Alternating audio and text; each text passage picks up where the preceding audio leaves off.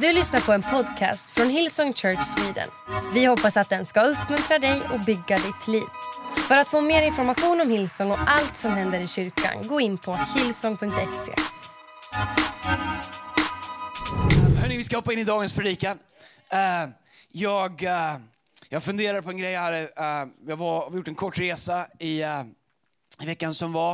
Uh, var i El Paso och predikade i en kyrka där och sen så i LA och i våra, alla våra västkustkyrkor där. Hade lite staff training och Uh, jag funderar på uh, den här predikan som jag ska predika idag. Och jag har pratat med lite olika folk och lite olika teologer och grejer. Jag har haft ett ämne som jag tyckt varit otroligt intressant, som jag grävt ner i. Och, uh, jag ska prata med er idag om, eh, ja, grejen är att jag gjorde den på engelska först och då låter allting bra. Och sen har jag översatt den så nu är den sådär. Men det, det det är vad det är, så hur ska man göra? En del säger att uh, vi använder för mycket engelska ord. Jag tycker att vi använder för lite engelska ord. Uh, it just makes sense, okej? okay? Så jag ska prata om distractions. Uh, på svenska, dis, distraherad eller distraktion. Okay? Hur många tror att det blir en bra predikan om man predikar om distraktion?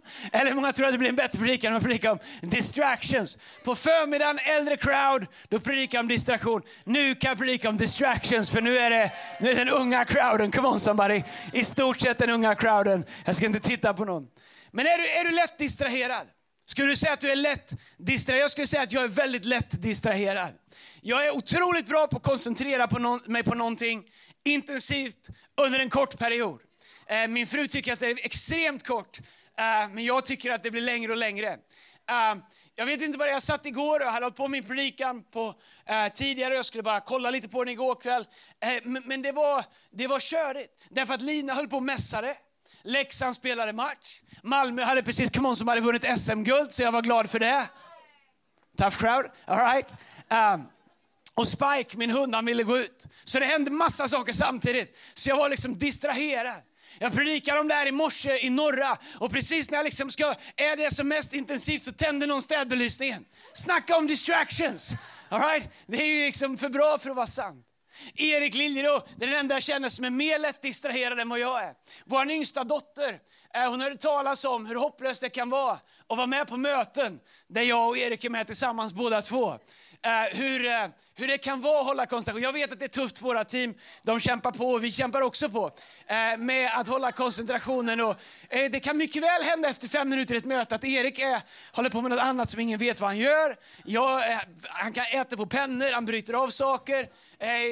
jag kan också vara tappad, jag kan gå upp och gå, jag kan försvinna, jag kan komma tillbaks.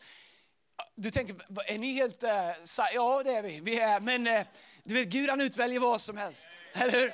Så min yngsta dotter Angie hon hade talat om att jag och Erik hade koncentrationssvårigheter på våra möten på kontoret. Så hon eh, köpte in sådana här fidget toys för att jag och Erik skulle ha någonting att greja med Eh, under mötena för att kunna hjälpa till att hålla koncentrationen.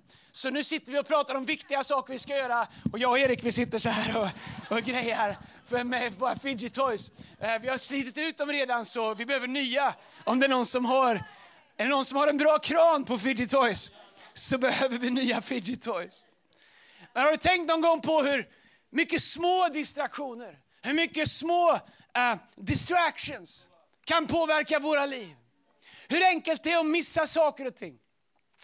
Mina döttrar de har, eh, de har så här, eh, eh, hörlurar. Och jag tänker ibland, vet, så här, vi åker eller man gör saker och man säger, hej kolla där! Där står en älg. Eller du vet man är ute och åker man tänker som pappa tänker, det vill ju alla se. Där står det rådjur och den här byggnaden byggdes då. Det här ska ni veta. Och du vet, de sitter med sina öllurar i. Du vet, så här. Det går inte att få kontakt. Jag tänker, ni missar ju hela livet. Jag kommer ihåg när pastor Brian berättade mig att, för mig att han var i Afrika och predikade, hans äldsta son Joel var med. Och de är liksom ute och åker, det är elefanter och lejon och grejer. Och han sitter och har fått tag i någon ny skiva med, liksom så här, med någon iPod för länge sedan och sitter och lyssnar på Brian säger, ta ur dem, du är i Afrika, du missar alltihop. Men han är så inne i sin musik.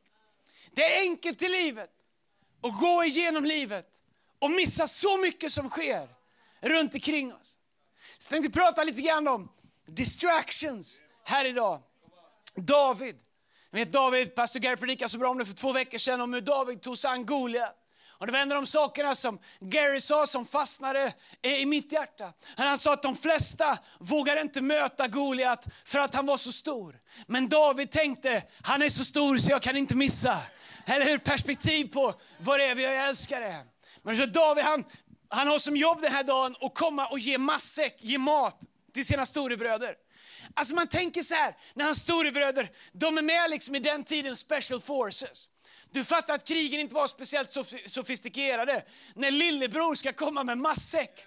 Jag var ute i skogen igår, jag hade med mig matsäck, eller matsäck säger ni här i Stockholm, matsäck säger ni jag kommer ifrån. Jag hade med mig mat, förberett så jag skulle kunna äta på dagen. Men de här soldaterna, lillebrorsan får liksom komma, har du ätit? Nej, han sa, han skulle komma snart med mat här. Vi kan inte kriga nu, vi väntar på våra matsäck, kan vi ta det i eftermiddag?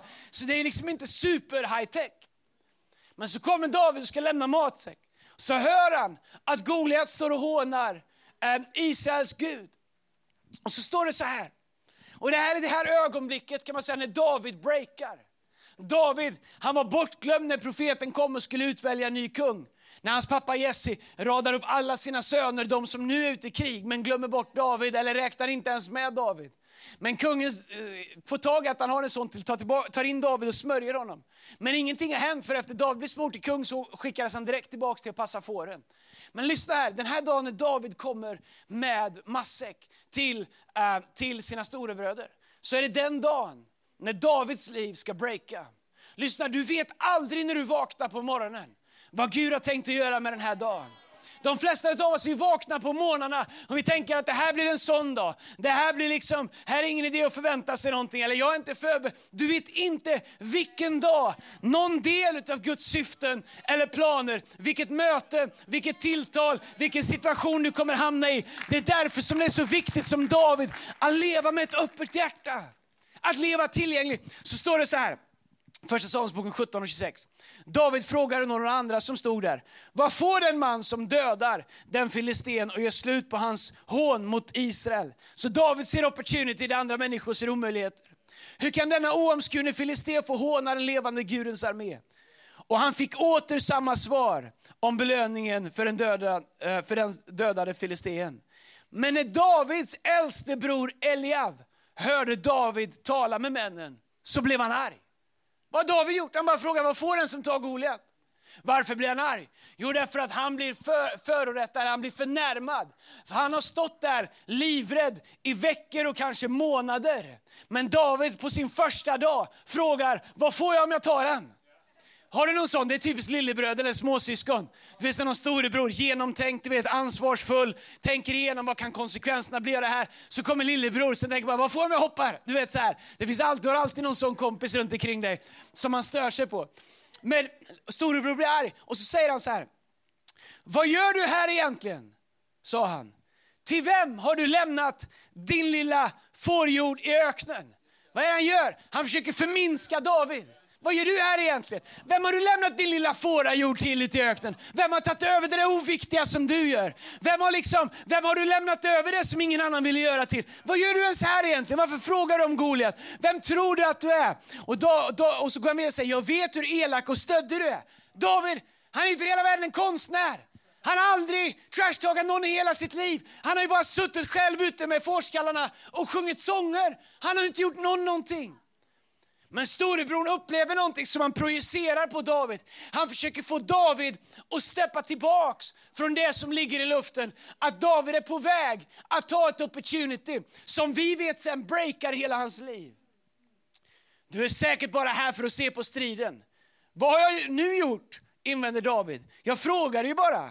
Sen lämnade han honom och gick till några andra och frågade samma sak och fick samma svar. Snart hade också Saul fått reda på vad David hade sagt och han skickade genast efter honom. Var inte orolig herre, sa David. Jag, har, jag din tjänare ska gå och strida mot den där filisten. Och I det här ögonblicket så vet jag att David han slår Goliat, han rider runt med hans huvud, det var hardcore på den tiden, och visar upp det till hela landet. Varför gör han det? Jo, därför att den fruktan som hade paralyserat alla skulle släppa när de såg att Goliat var slagen. Men David han har sitt genombrott, han har sitt breakthrough. Den här dagen, det här är den dagen när han projekteras ut, innan han liksom tar sitt första steg ut i sin kallelse. Det här är den dagen som, som liksom sätter igång momentumet, när människor sen sjunger sjunger att Saul, våran kung, han har slagit tusen, men David, han har slagit tiotusen. Man skrev så sånger om honom. På morgonen visste ingen vem han var. Han var bara en person som skulle komma med matsäck till sin storebror, som blev förminskad av sin storebror. Vad är det som händer när David hör det här? Jo, hans storebror försöker distrahera honom i det ögonblicket, försöker få honom att ta ett kliv bak. Du förstår, i det liv som Gud har kallat dig till så kommer det alltid finnas saker, personer, omständigheter som i ditt viktigaste ögonblick alltid kommer försöka distrahera dig. Livet är fullt av möjligheter, livet är fullt av God ordained, alltså Guds förberedda opportunities och divine moments för dig. Men i alla dem så kommer du ha någon liten storebror, eller någon omständighet, eller något från det förflutna, eller någon missunnsam, eller någon som inte vill se sämre ut än dig. Någon med storebrorsmentalitet som kommer säga, vad gör du ens här? De kanske inte säger det, men det kommer kännas. Eller så är det någon inre röst från det förflutna som kommer säga till dig, vad gör, vem tror du att du är? Distractions. De flesta människor hamnar inte fel i livet för att de med berått mod tar stora felaktiga beslut och kliv åt fel håll. De flesta människor tappar kursen därför att de låter distractions få spela avgörande roll i avgörande ögonblick i sitt liv. Små distractions. David, han lät sig inte distraheras av sin stora bror. Hade David låtit sig distraheras så hade han missat det här gudomliga, det här, hans, hans gudomliga destiny. Det som Gud hade förberett. Det som Gud såg när han sa till profeten, fråga om, han inte finns, om det inte finns en son till någonstans som jag kan smörja. Du förstår, livet är fullt av opportunities. Möten med människor, konversationer, samtal. En del av oss vi är bara en konversation bort ifrån det genombrott. Ett steg, ett steg i lydnad, en tanke, ett steg i tro. Liksom någonting som vi vågar övervinna. Men vi låter så lätt distraktioner och distractions få, få liksom ta vår uppmärksamhet. Men David, han gjorde inte det. Han är ett beslut från att missa alltihop, men han håller fast i det som han känner finns i sitt hjärta. Det finns en annan story i Bibeln om den rike unge mannen. Och jag tycker att det här är så otroligt spännande, så eh, jag blir liksom lite nästan så här, får fjärilar i magen när jag ska börja prata om det. För det här är lite ny revelation för mig. Ni andra ni har fattat det för länge sedan, men jag satt och funderade på det på flyget hem och sen så ringde jag några teologer och, och liksom människor som är historiskt insatta i skrifterna. Och det finns en person som kallas för den rike unge mannen. En rik ung man som håller alla lagar, som håller alla Mose lagar, som är liksom utifrån vad man kan se hur en människa är, så är han perfekt. Han har liksom alla rätt. Liksom. Och han har en konversation med Jesus. Det är inte många människor i Bibeln i Nya Testamentet som Jesus faktiskt har en längre konversation med. Jag tror vi kan räkna dem på en hand som han, som han pratar speciellt länge med om någonting som är personligt. Han gör det med kvinnan vid brunnen, pratar om hennes liksom förflutna och hur han vill upprätta henne. Och här pratar han med den rike unge mannen. De har en ganska lång konversation. Jag ska läsa det och sen ska jag berätta för er vad jag tror skulle kunna vara en möjlighet att det här faktiskt egentligen handlar om. Det står så här i Matteus 19 och 16. En ung man kom nu och frågade Jesus, Mästare, vad ska jag göra för gott för att få evigt liv? Varför frågar du mig om vad som är gott, svarar Jesus. Det finns bara en som är god. Men evigt liv kan du få eh, om du håller buden. Vilka av buden frågar mannen? Jesus svarar in, du ska inte mörda, du ska inte vara otrogen i ett äktenskap, du ska inte stjäla, du ska inte vittna falskt, visa respekt för din far och mor och du ska älska din medmänniska som dig själv. Då säger han, jag har hållit alla, de, alla dessa, svarar den unge mannen. Vad mer behöver jag göra? Ibland så läser jag och tänker att han var stöddig. Men faktum är att han bara berättar att jag håller alla de buden. Jag, jag, gör allt det, jag kan skrifterna. Du förstår när man växte upp på den tiden så, så, äh, så var det så att alla, alla som växte upp var tvungna att lära sig Tora, alltså de första fem Moseböckerna innan, innan de var 12 år. De memorerade dem, de gör det fortfarande, äh, memorerar liksom de första fem Moseböckerna. I ett judiskt hem satt det bilder och lappar överallt i hela huset för att påminna de som växte upp om Guds löften, om skrifterna. Det var liksom ingjutet, invävt i deras liv. Så han säger bara, jag kan de här buden, jag håller dem här, jag har lärt mig med dem. Jag, gör, jag har rätt på alla de här sakerna Jesus. Och så säger Jesus, uh, han frågar vad mer behöver jag göra? Jesus sa till honom, om du vill bli fullkomlig så gå och sälj allt som du äger och ge pengarna till de fattiga. Då ska du få en skatt i himlen. Lyssna här, kom sedan och följ mig. Men när den unga mannen hörde detta gick han bedrövad därifrån för han ägde mycket.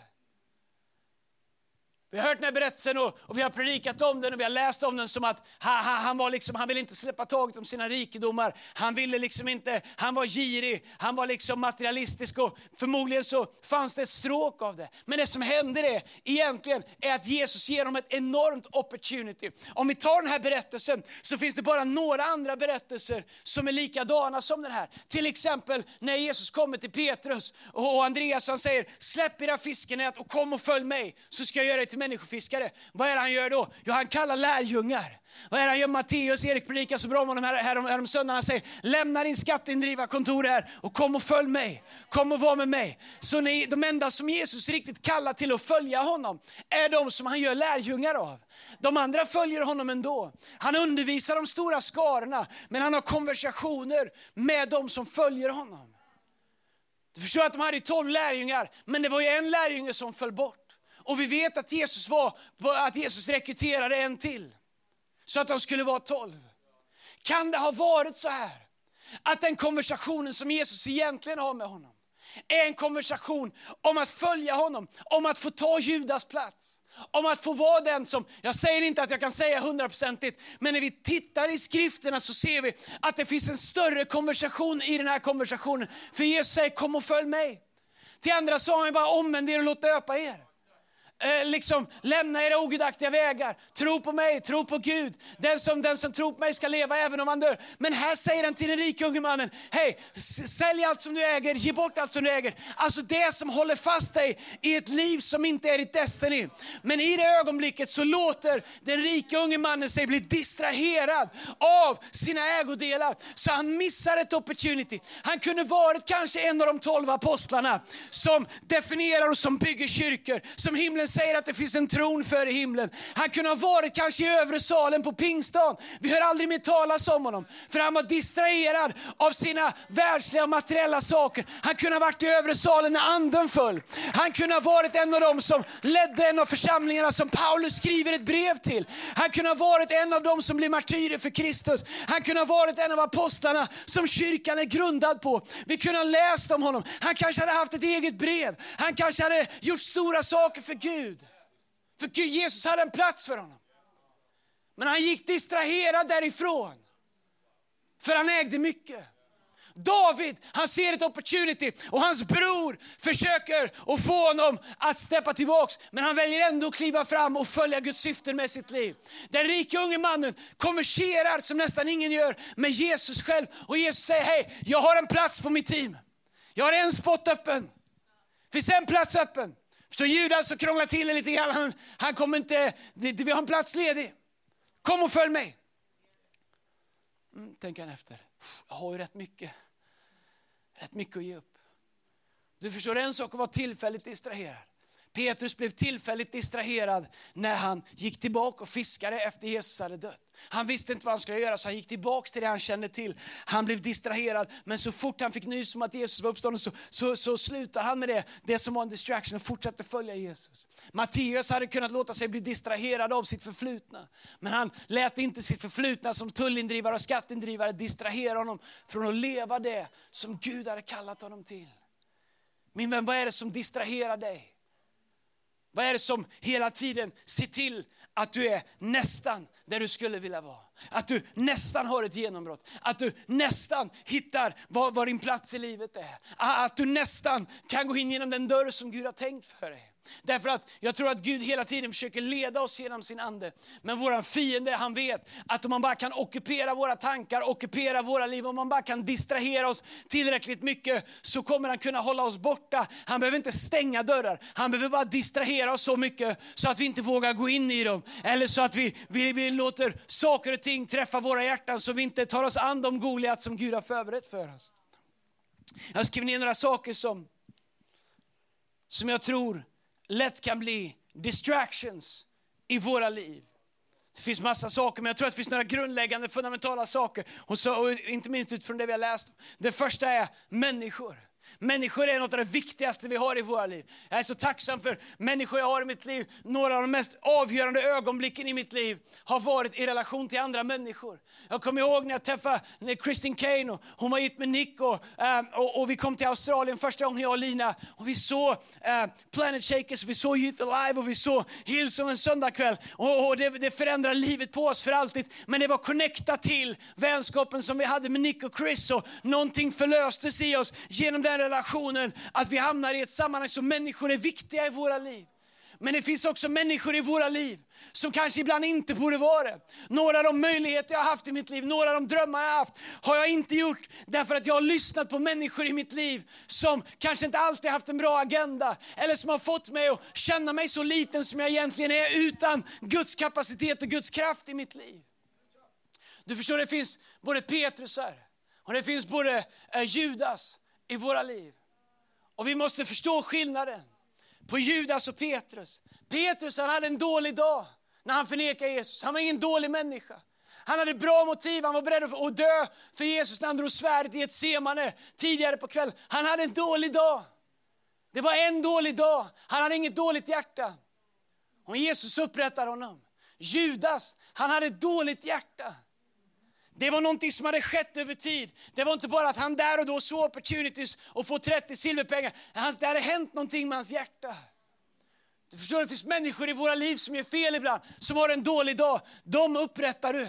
De relationerna vårdar du, de upprättar du. Men du förstår, det finns också Judas relationer i våra liv som man säger, vet du vad, I love you, vi kanske ses i himlen, men jag behöver releasa dig. Ju, Petrus, restore, Judas, release. En tveksam applåd, men jag står för ändå. Det finns människor i ditt liv som du ibland behöver säga, vet vad, I love you, men jag kan inte ha din röst i mitt liv just nu. Det finns människor i ditt liv som du har gjort saker till med, som du har jargong med. Varje gång ni träffas, ni pratar på ett speciellt sätt, ni hamnar alltid i samma saker och du längtar efter att få gå vidare i livet. Men det är som att du fastnar i samma gamla ekorrhjul med samma gamla människor. Ibland behöver man bara säga, vet du vad, jag måste ta en paus från den här rösten. Därför att det känns som att det finns någonting här framme för mig och jag vill inte bli distraherad. Prata inte om värde, prata bara om distractions. Människor, avgörande för det Gud vill göra i våra liv. Men också potential att vara den största distractionen i våra liv. Det andra som så enkelt blir en distraction i våra liv är vårt bagage. Saker från det förflutna som vi hela tiden låter definiera framtiden. Varje gång du står inför ett nytt opportunity, varje gång du har en möjlighet att göra någonting, varje gång Gud öppnar en dörr så tittar du på framtiden genom ett filter från det förflutna. Och du låter röster från människor som inte längre finns i ditt liv, röster från saker som inte längre är som de har varit. Du låter röster från det förflutna få prata till dig som Davids storebror gjorde till honom och säga, vem tror du att du är? Gå tillbaks till din lilla fårahjord. Vem tror du är att du kan få det här jobbet? Vem tror du är att du kan ha den här relationen? Vem tror du att du är att du kan ha den här drömmen? Vem tror du att du är att du skulle kunna göra det här? Att Gud skulle kunna be om det här? Att Gud skulle öppna en dörr för dig? Att Gud skulle kunna ta dig vidare? Du vet storebrorsrösten från det förflutna som hela tiden vill berätta för dig vad du har varit. Ditt bagage. Distractions. Varje gång jag ska göra något stort för Gud så är det som en spelfilm i mitt huvud av allting som jag inte är. Var jag kommer ifrån, var, vilka förutsättningar jag inte har, vilka fel jag har gjort, vilk, vad som borde göra mig rädd. Alla odds som säger att det inte kommer att gå. Men jag har lärt mig att en av de första sakerna jag behöver göra är att stänga dörren till distractions av det förflutna. Därför att Bibeln säger att han har förberett en väg för oss var och en. Bibeln säger the steps of the righteous is ordered by God. De rättfärdiga steg är ordered befallna, förutbestämda av Gud. Oavsett var du kommer ifrån. Det tredje som ibland så enkelt kan bli en distraction är våra drömmar och våra ambitioner. Det kan ju låta kontraproduktivt. Men du förstår det här med lärjungaskap. Det är att följa Jesus. Det är det Jesus säger till den rike unge mannen. Han säger, följ mig. Följ. Han säger inte vart de ska. Och det är trend genom hela Bibeln. Gud säger till Abraham, packa ihop allt du äger och gå till den plats som jag ska visa dig. Petrus, släpp näten och följ mig. Matteus, gå bort ifrån skatteindrivarkontoret och har där och följ mig. Följ mig. Vart ska vi? Det säger jag sen. Det är inte det viktiga. Det viktiga är om du vill följa mig. Förstår, ibland tänker vi att det kristna livet är, Jesus säger kom och följ mig. Vi säger absolut, det låter som en bra option. Jag har ju lite bra option att välja mellan här. Om du bara säger vart vi ska, vad jag har för garantier och du kommer gå och vad som händer om jag går ner den vägen Gud, så att jag kan väga det. Sen ska jag träffa min syokonsulent och vi ska gå igenom mina options här. Vet, by the time du har gjort det så har Jesus redan gått. Jag upptäcker ibland att vi kan bli så fångade av våra drömmar som Gud har lagt i våra hjärtan. Vi kan bli så fångade av våra ambitioner. Att vi låter våra driv, att vi låter våran dröm, vi låter våra egna ambitioner faktiskt bli en distraction från det som Gud vill göra i våra liv. Håll fast i din dröm, tro på den. Men se till att den alltid ligger i Guds händer. Se till att det inte är det som är det, liksom det ultimata målet eller det som definierar vem du är eller vad du är värd. Ibland är vi så fokuserade att vi blir distraherade från det som Gud har kallat oss till. Han skriver ner tre saker som jag tror hjälper oss att fokusera på Guds kallelse och Guds plan för våra liv. Hjälper oss att inte bli distraherade. Och om jag skulle säga, välja en punkt så är det den första, men jag har tre. Och grejen är att det kan låta klyschigt, men, men stäng inte av utan hör vad jag har att säga. Jag tror att det viktigaste som finns för att leva så fri det går från distractions är kyrkan församlingen. Och jag menar inte bara, bara liksom, du vet så här, jag är med i Hillsong eller jag är med i det eller jag, jag pratar om kyrkan, alltså Kristi kropp som Gud har skapat den. Gemenskapen, gudstjänsten. Du vet, jag, jag, jag vet att människor säger, men jag kan lika gärna vara hemma online. Det är en bra option om det inte finns något annat option. En del säger, nej men jag har en bra relation med Gud men jag behöver inte kyrkan. Vet du, det finns inget kristet liv beskrivet i Bibeln överhuvudtaget som är disconnectat från en gemenskap med andra troende. Det är fiendens bästa plan. Det har varit hans bästa taktik, hans bästa strategi, hans bästa distraction. Sen dag ett när han urskilde, skilde bort Judas från gruppen, har varit att säga till människor, du behöver ingen flock. Men när vi läser Bibeln, Apostlagärningarna kapitel 2, vers 46, om den första församlingen, första kyrkan. Hur det fanns, hur det fanns, en, eh, det fanns en rutin, och det fanns en liturgi och det fanns liksom en rytm i det kristna livet. Och så står det så här, Apostlagärningarna 2, 46, varje dag möttes de i templet och i hemmet. Kanske gick en gång i veckan är mycket. De träffades varje dag i templet, alltså gudstjänsten, i hemmet, i connect-gruppen. De samlades för att bryta bröd, äta tillsammans i glädje och uppriktig hjärtlighet. Alltså de delade livet tillsammans. De prisade Gud och var omtyckta av allt folket. Varje dag lät Herren deras grupp växa genom att fler och fler blev räddade. Så de första kristna, de har en praxis, de har en rutin, de har en tradition, de har en liturgi. Liturgi är inte bara en gammal gubbe med stort skägg som står och skickar rök. Det är så här någon, någon tidig analog rökmaskin. Liksom. Det har vi löst med, välkommen, det har vi löst med, med automatiseringar. Utan den första kyrkan hade ett sätt att, där tron inte bara satt här inne. Eller tron var inte bara inspiration. Tron satt i kroppen, inte bara i våra kroppar, utan i den gemensamma kroppen. Det vi äger tron, vi äger en relation med Gud i våra hjärtan genom efterföljelse och tro på honom. Men du förstår, tron ägs också i vår gemenskap. Det är därför som connect-grupper är så viktiga. Connect-grupper är inte bara träffas, gå igenom, jag har fått någon stadde här. Connect-grupper är, vet du vad? Du och jag, vi äger en tro tillsammans. Vi är ett i Kristus, vi gör den här resan tillsammans. Vi delar livet tillsammans, vi äter tillsammans, vi ber tillsammans, vi gråter tillsammans, vi skrattar tillsammans. Tron får ett uttryck i vår gemenskap. Eh, därför om du är med i en Connect-grupp som kanske inte har träffat så mycket, så är det min bön att du skulle skaka liv i den. Eller du som en gång ledde en Connect-grupp. Det finns massa människor som inte riktigt hittar in i trons rytm. Därför att de har inte hittat en connect-grupp att vara med i. Det är därför som kyrkan är så avgörande. Varje gång jag kommer till kyrkan så är det som att någonting i mitt liv blir kalibrerat. Varje gång jag är på en gudstjänst, varje gång jag lovsjunger, varje gång jag hör ordet, varje gång jag träffar en människa så är det som att någonting blir kalibrerat i mitt liv. Lärjungaskapet, det andliga livet. Det andra som hjälper oss att vara fokuserade och inte vara distraherade är uppdraget. Det är vad som skillnad i mitt liv. När Gud gav mig ett uppdrag med livet. Och Gud har gett dig ett uppdrag. Ett uppdrag som hela tiden hjälper oss att kalibrera. Vet, mitt uppdrag har hjälpt mig på alla områden. Jag kallar kallad att vara pastor, du kan vara kallad till vad som helst, men Gud har ändå ett uppdrag för dig. För ett uppdrag definierar vad jag, vad jag gör, vad jag inte gör. Ett uppdrag definierar eh, vart jag bor, vart jag inte bor, om jag ska köpa eller inte köpa, om jag ska ta det jobbet eller inte ta jobbet. Eh, ett uppdrag definierar mina relationer, ett uppdrag definierar mina prioriteringar, ett uppdrag definierar min tid med Gud, ett uppdrag definierar min ekonomi, det definierar allting. Det känns som att man kom på ett spa här, det är så mysigt. Nej, det är bra, det är kalasbra. Det är kalasbra, keep it going. Jag är snart klar.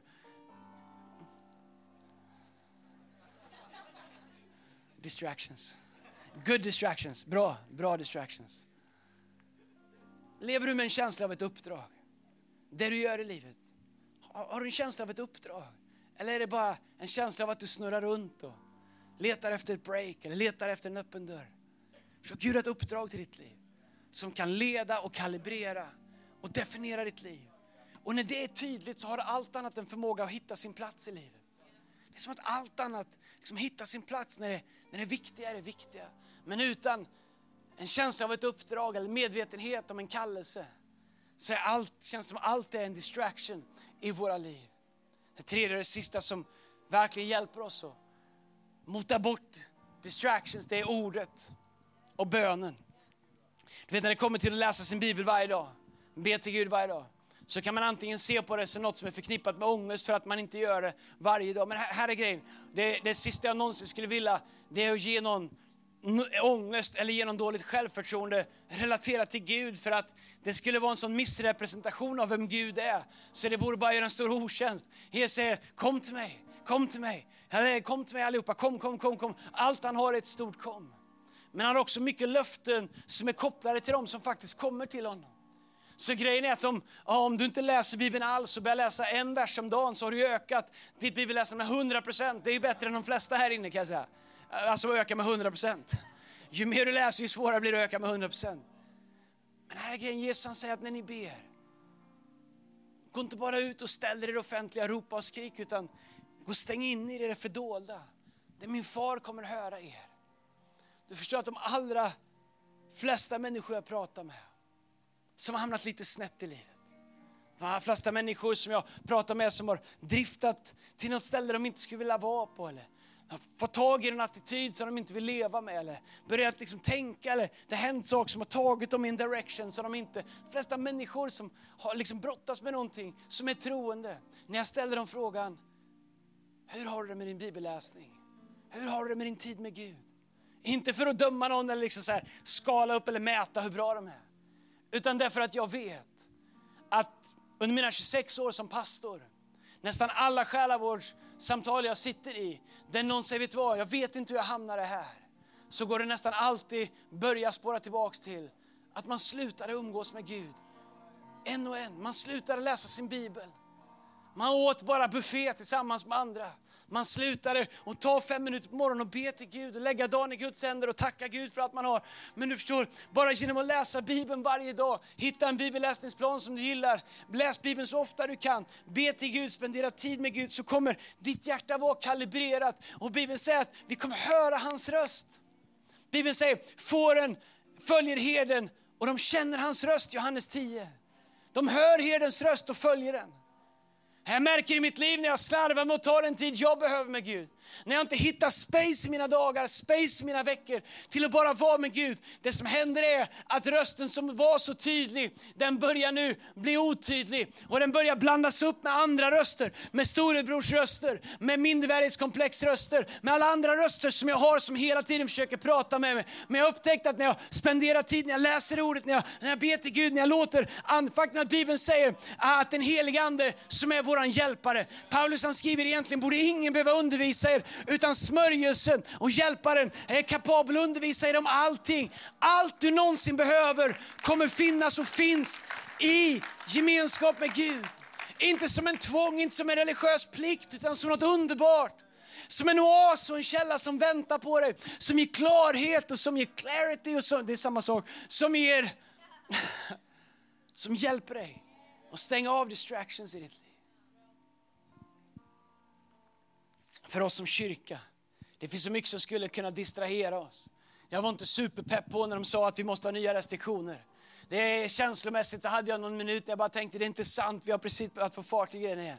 Det kändes som vi startade om den här kyrkan efter att ha varit nedstängda liksom från vanlig verksamhet i nästan två eller ett och ett halvt år. Och precis när vi känner att nu börjar teamen fylla på igen, nu kommer connect-grupperna igen, nu du vet så här, då kommer de och säger att vi ska ha vaccinpass eller nya restriktioner. Och för ett ögonblick så kände jag bara, äh, vad är ens det här? Men nu förstår vi bestämde oss ganska snabbt. Samma sak med This is Christmas när vi inte kunde göra det. Vi hade liksom en halvtimme när vi bröt ihop, men sen bestämde vi oss att för inte inte låta det bli en distraction, utan istället bryta igenom. Och ja, vi tänker inte låta någon säsong eller något som händer. Det finns alldeles för många människor som Gud älskar alldeles för mycket, som är alldeles för viktiga den här säsongen för att vi skulle låta någonting bli en distraction. Därför är det min bön att du inte skulle logga ut eller checka ut eller gå, bara gå online. Låt inte något som sker bli en distraction för dig och Gud och för det som Gud har kallat dig till. Det finns ett liv som väntar på dig där. I Jesu namn. Distractions. Det som tar oss ur Guds syften med våra liv. Kom on, ska vi stå upp tillsammans? Vi ska sjunga en lovsång. Jag ska be en bön, ska vi sjunga en lovsång. Och när vi sjunger den här lovsången så ska vi göra någonting, en andlig övning som kropp tillsammans. Och om du inte måste gå så gå inte. När vi sjunger den här sången så är det min bön att du i det här ögonblicket, att du skulle ta dina distractions. De här sakerna som du vet ofta distraherar dig. Ditt bagage, ditt förflutna, människor i ditt liv, konversationer du behöver ha, saker du behöver påbörja, saker du behöver avsluta, vad det än är. Ta dina distractions, ge dem till Gud. Säg Gud, jag, de här distractions, jag ger dem till dig. Gå inte härifrån som den unge rike mannen som har haft ett opportunity, men som väljer att hålla fast i sina distractions. I det här ögonblicket jag ska be så ska vi sjunga lovsång tillsammans. I den lovsången, engagea med Gud. Ta ett ögonblick med Gud. Säg Gud, jag ger de här distractions till dig. Gud, jag vill inte leva distraherad. Jag vill inte missa det du har för mig. Jag vill inte missa det liv som du har förberett. Jag vill inte leva distraherad. Jag vill inte gå runt i samma mönster. Jag vill inte snurra i samma hjul. Gud, jag behöver någonting nytt ifrån dig. Så jag börjar med att ge dig mina distractions. Och Fader Jesus, jag tackar dig för den som är här idag. Herre, jag deklarerar att din Andes röst ska vara klar i våra liv, Herre. Att vi inte skulle ha några distractions distractions i våra liv. Herre, att vi skulle vara som David, att även när storebröder försöker förhandla oss ut ur våra gudagivna genombrott, våra breakthroughs, allt som du har förberett för oss, så ska vi hålla fast vid din röst, Herre. Herre, jag tackar dig att vi inte skulle vara så caught up, Herre, i det vi gör, eller våra ägodelar, eller vad vi skulle kunna mista. Att vi inte vågar följa dig in i allt som du har. Herre, alla våra distractions som vill ta vår uppmärksamhet, som vill grumla din röst, Herre, som vill göra allting otydligt otydligt. Herre, vi ger dem till dig. Herre, vi releasar dem till dig. Vi ger dem till dig. Jag tackar dig för klarhet.